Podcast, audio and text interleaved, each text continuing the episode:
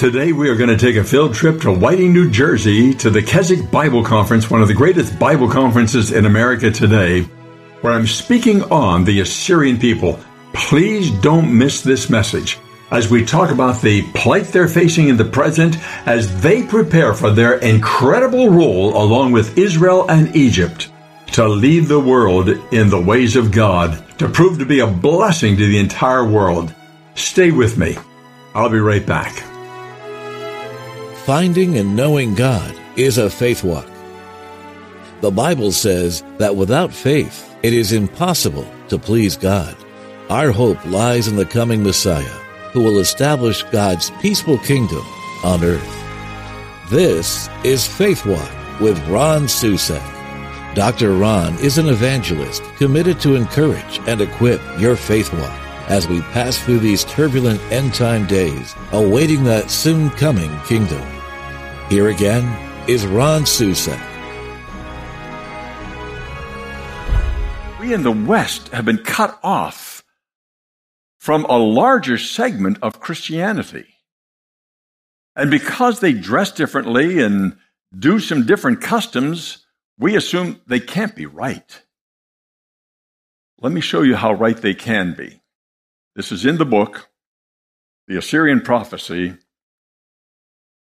There was a patriarch, and this occurred, let me make sure that I've got this correct.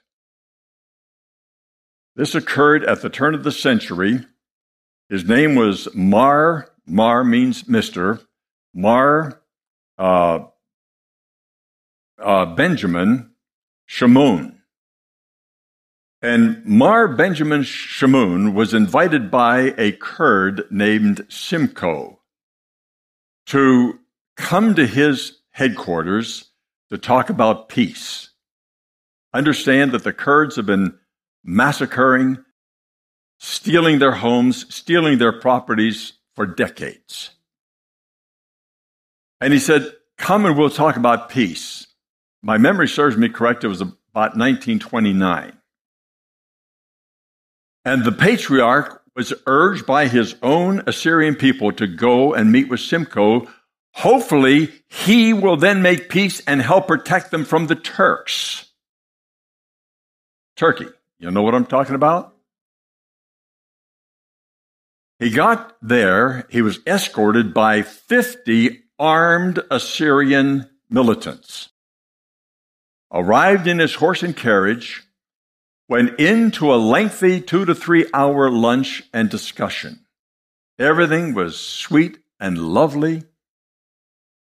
And then Simko escorted him out, showering him with praise and bowing and kissing his hand and all the things they do. And as the patriarch was getting in his carriage, Simcoe's warriors rose up from the rooftops and just pelted and murdered 48 of the patriarch's soldiers. The patriarch dove over the horses to try to fall between them, and he was murdered on the spot. 2 men survived to tell the story, eyewitnesses. When they got to those 2 men, they were screaming into their ears. The 2 men couldn't even hear them because of all the gun. Their ears were swollen shut. Benjamin's brother Mar Polis became the next patriarch. Mar Polis went to a refugee camp to address broken, shattered Assyrians. Sitting there in rags, their lives torn to shreds from World War I. Many in their own families on the stacks of bodies that were piled up because over 2/3 of the Assyrian nation was massacred just for being Christians. American Christians, are you beginning to realize how God has given us an unbelievable ride in America? It's coming to a close, but are you beginning to get the picture? And we've been saying they can't be Christian because they dress differently. They light candles. They do that. Here they are, refusing to deny Jesus Christ with a machine gun in their face? It humbles and scares me to be around some of these people. Mar Polis stood in front of this shattered, broken, devastated group of Assyrians in a refugee camp in northern Iraq.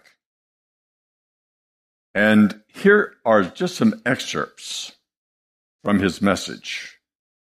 I had this marked carefully, and I didn't want to mark it because somebody will want this book. And since I read out of it, it'll be marked up. No, I'm kidding. Just kidding, believe me. Oh, here we go. These are just excerpts. I am not seeking your assistance in word only. He's talking to these broken people.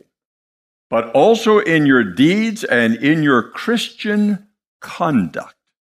Now keep in mind, his brother was just massacred. 48 soldiers with him massacred. The whole nation devastated. Tens of thousands dead. Family members dead of the people sitting in front of him. You and I must together keep close to the mercy seat of Christ. I'll try to get through this. That he may enable us to conduct both the affairs of the church and the nation in accordance with his own holy will. The Holy Scriptures are full of promises for us if we only ask by faith. However, corresponding with our humble petitions and our declaration of dependence upon the Lord, there must also appear the beauty of our Christian conduct and our Christian life. Do you still have the picture of who he's talking to? Shattered people. The world would be sitting there in rage, ready to take out vengeance on the Kurds. And he's talking to them about honoring Jesus Christ. Our history of 16 centuries should be a lesson to us. During the long years that are past, we have suffered afflictions, persecutions, and massacres, which are beyond the power of human pen to describe, and that's true. And yet we have not been consumed. Wow. Awesome. We have been preserved, and get this. These are the people God is privileging me to enter into their world. We have been preserved and kept by a mighty hand and by a holy will. This should be an assurance for us that God, the Father, has a holy purpose concerning us. My beloved brothers and sisters in Christ, that's why I'm begging for your prayers and hope that God may even stir your hearts to enter this world with me in your prayer life. There is a holy will. They are the people of the prophecy. They are going to reign with Egypt and Israel under the Messiah, bringing blessing to the whole world. This man's aware of the holy will that's upon them, even though your family members have been martyred. We have been preserved and kept by a mighty hand and by a holy will. This should be an assurance for us that God, the Father, has a holy purpose concerning us. And the purpose must surely be that we may become a light and a blessing to the millions of our race, humanity, who still remain far away from the truth of the gospel. Man, I don't know what I would say if I was standing in that position. And I was raised to think that they must be of the devil. And here's a man who's saying, even though we have suffered martyrdom now for 2,000 years, remember Genghis Khan killed them. Tamerlane killed them. World War I killed them. World War II killed them.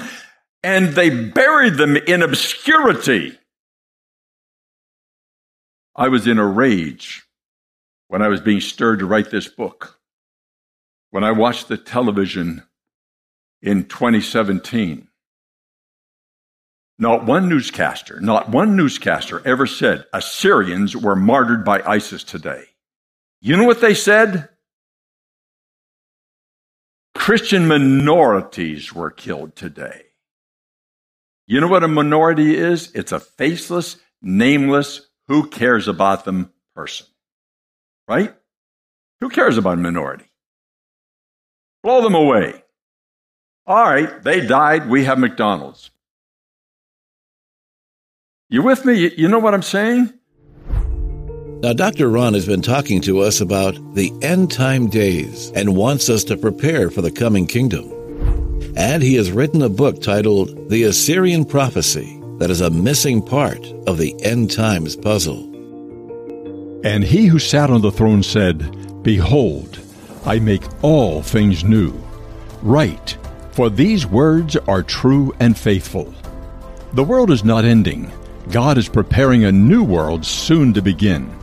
An ancient nation thought lost to extinction is soon to rise anew to prepare for that day. Isaiah identified this nation in a prophecy that has been hidden in plain sight for some 2,700 years. Its name is Assyria. My new book, The Assyrian Prophecy, reveals how Assyria will join with Israel and Egypt to bless the world under the soon-coming Messiah. Amid today's chaos, God is searching for righteous people through whom He will bring the prophecy to completion. When you reach the end of this book, one question will be in your mind. Lord, what would you have me to do? You can learn more at theassyrianproject.org. We live in this world whereby we can't be driven to enter into the desperation of what's happening to our brothers and sisters in other parts of the world. You'll read a story in the book about a young man in Egypt. I hope to someday meet his family. Egyptian Coptics, they call them because of a language thing. Coptic Christians, they're Egyptians. They all wear a cross tattooed on their arm, right here, small cross. I was being driven to the airport by a Coptic man in New York City. When I found out he was Coptic, I said, "Where's your cross?" He went like that. Put his hand right across, right in front of my eyes. There was the cross. This young man was in school, and the teacher in front of the class demanded that he burn that cross off of his wrist. This happened just within the last year. Burn that off your wrist. You know what that young man did? He tore his shirt open, and there was a cross right on his chest. And they chased him to the laboratory and beat him to death while we sat chewing on McDonald's hamburgers. I'm not rebuking you. I'm just showing you the difference and why we fail to enter into the reality that we're in a spiritual war and our brothers and sisters around the world are experiencing unbelievable horrors. And that's the world God has driven me brokenheartedly to enter. Not just to weep and pray, and I'm not exaggerating. Before God, I'm telling you that I've lost more sleep than anyone can imagine, spending my nights in prayer, because only God can penetrate this. Only the coming of Christ will overcome it. But in the meantime, we can do something about it. We can help these people. We can encourage them. Many of them, they are Christian, but many of them are biblically illiterate. You are theologians compared to most of them. Why? Because their patriarchs were not able to be Bible scholars teaching them the Bible from Dallas Theological Seminary. They were both the religious leaders and the political leaders negotiating, trying to save their people from the Turks and the Kurds, and dealing with all kinds of disputes and difficulties. They didn't have time to study their Bibles. The patriarchs, the priests, they didn't have time to study their Bibles. They were struggling for survival of their people to get them through the centuries. And that's why I believe God has led us so miraculously into television. Along with getting their story out through television, I'm committed to do everything in my power to teach them the Word of God, the Word of God, the Word of God. And I'm thrilled to tell you many of them are really getting it. Many of them are coming to understand the difference between being Christian and being born again. You understand what I mean by that, right? Being Christian by a structured faith and knowing the living God through Christ. Does that mean those other ones who were martyred, who didn't understand rebirth, does that mean they are not in heaven? I don't believe that. All we're doing is awakening to them the greater understanding of our relationship with God. And those who are getting it, I have one of them on my board right now. Those who are getting it, they are just cheering me on. Please keep preaching. In fact, the first television program we did that's on YouTube, we encourage them to direct people to it. You must be born again. We explained this thing. What is rebirth? My friend, please, you understand, I'm not suggesting in the slightest to try to put you on some kind of a guilt trip. I'm hoping that maybe the Holy Spirit will draw you in a little bit to my world, because I can't tell you how deeply and desperately we need the support of the body of Christ. Number one, and no exaggeration, we must have prayer support. The Assyrians are walking this planet with a target on their back. Satan must scatter them, kill them, stop the prophecy, because when that prophecy is fulfilled, he's chained for 1,000 years. That's why he's so savage in Egypt. That's why he tightens the blindfold over Israel's eyes. And while we enjoy, yet to this day, relative freedoms in America and relative material comfort, because of my parents who worked hard and when they died left us an inheritance, Diane and I are able to live in a nice home, but I made God a commitment. I won't use this for my pleasure. This is my war house. This is where I will battle in prayer. This is where I will study your word. This is where we'll talk to the world through television. This is where we'll do everything we possibly can. I refuse to use this home for personal comfort. Not while my brothers and sisters around the world have their lives on the line, some of them living in hard conditions. We don't know how many thousands of Christians, Coptics, Assyrians, are now in forced sex slavery under Islam to make babies for Islam because they were abducted as children. And I keep hoping and praying, God, I know they're crying out to you. Will someone help me? God, where are you? And we want to bring all the hope we can through television, because they all have cell phones and television.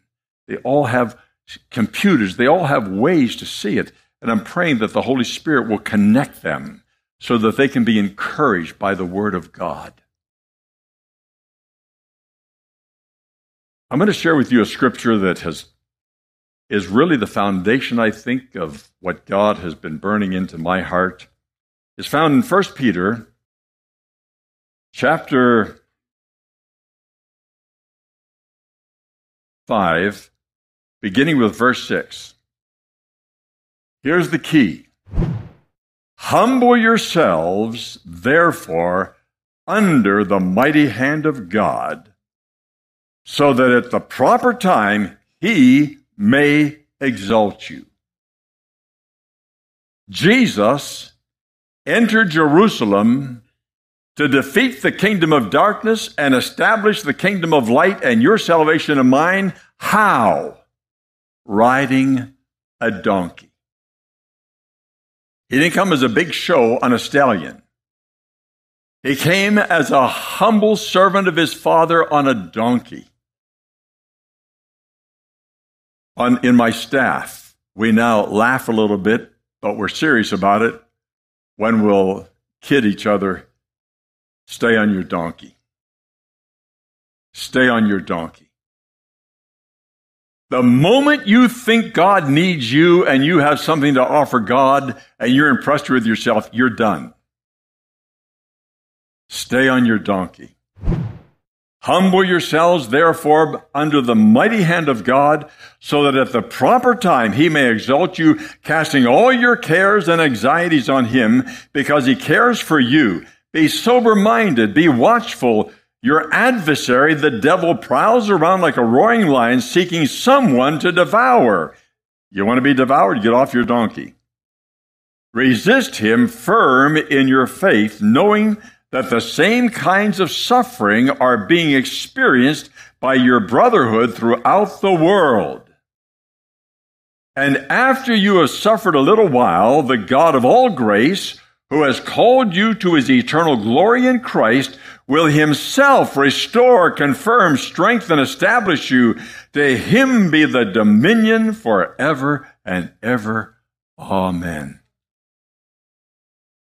The only way that we can truly be advancing the gospel of Jesus Christ is get off our stallions, get on our donkeys, humble ourselves before God, and go in the broken heart of our Heavenly Father who weeps over this world. Read the book of Jeremiah sometime very slowly, and every time you come to those passages, you look at it. That's not Jeremiah crying. This is God weeping. And entering into soul winning and entering into being used of God is to enter into the passion of God, for God so loves the world that he gave his only begotten Son. I have no idea where our ministry is heading. I've discovered that God's will does not come with a business plan. It comes with the wind of the Spirit, and you follow the wind where the Spirit is going. I am hoping that possibly by bringing you a little bit into the inner workings, the heartfelt workings of our ministry, that you may say, Ron, you do what you're doing, but I want to enter in at least partly with you. That possibly God is opening to you a dimension of prayer.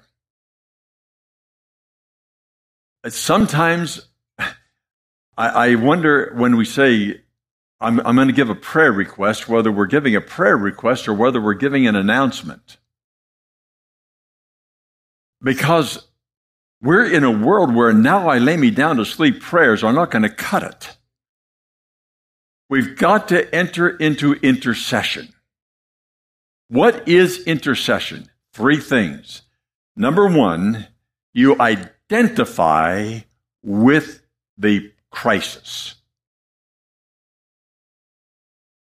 I don't want to go there other than with the words, but I cannot tell you the depth of what has gone on in my heart and the tears that have flowed over the people God has called me to reach.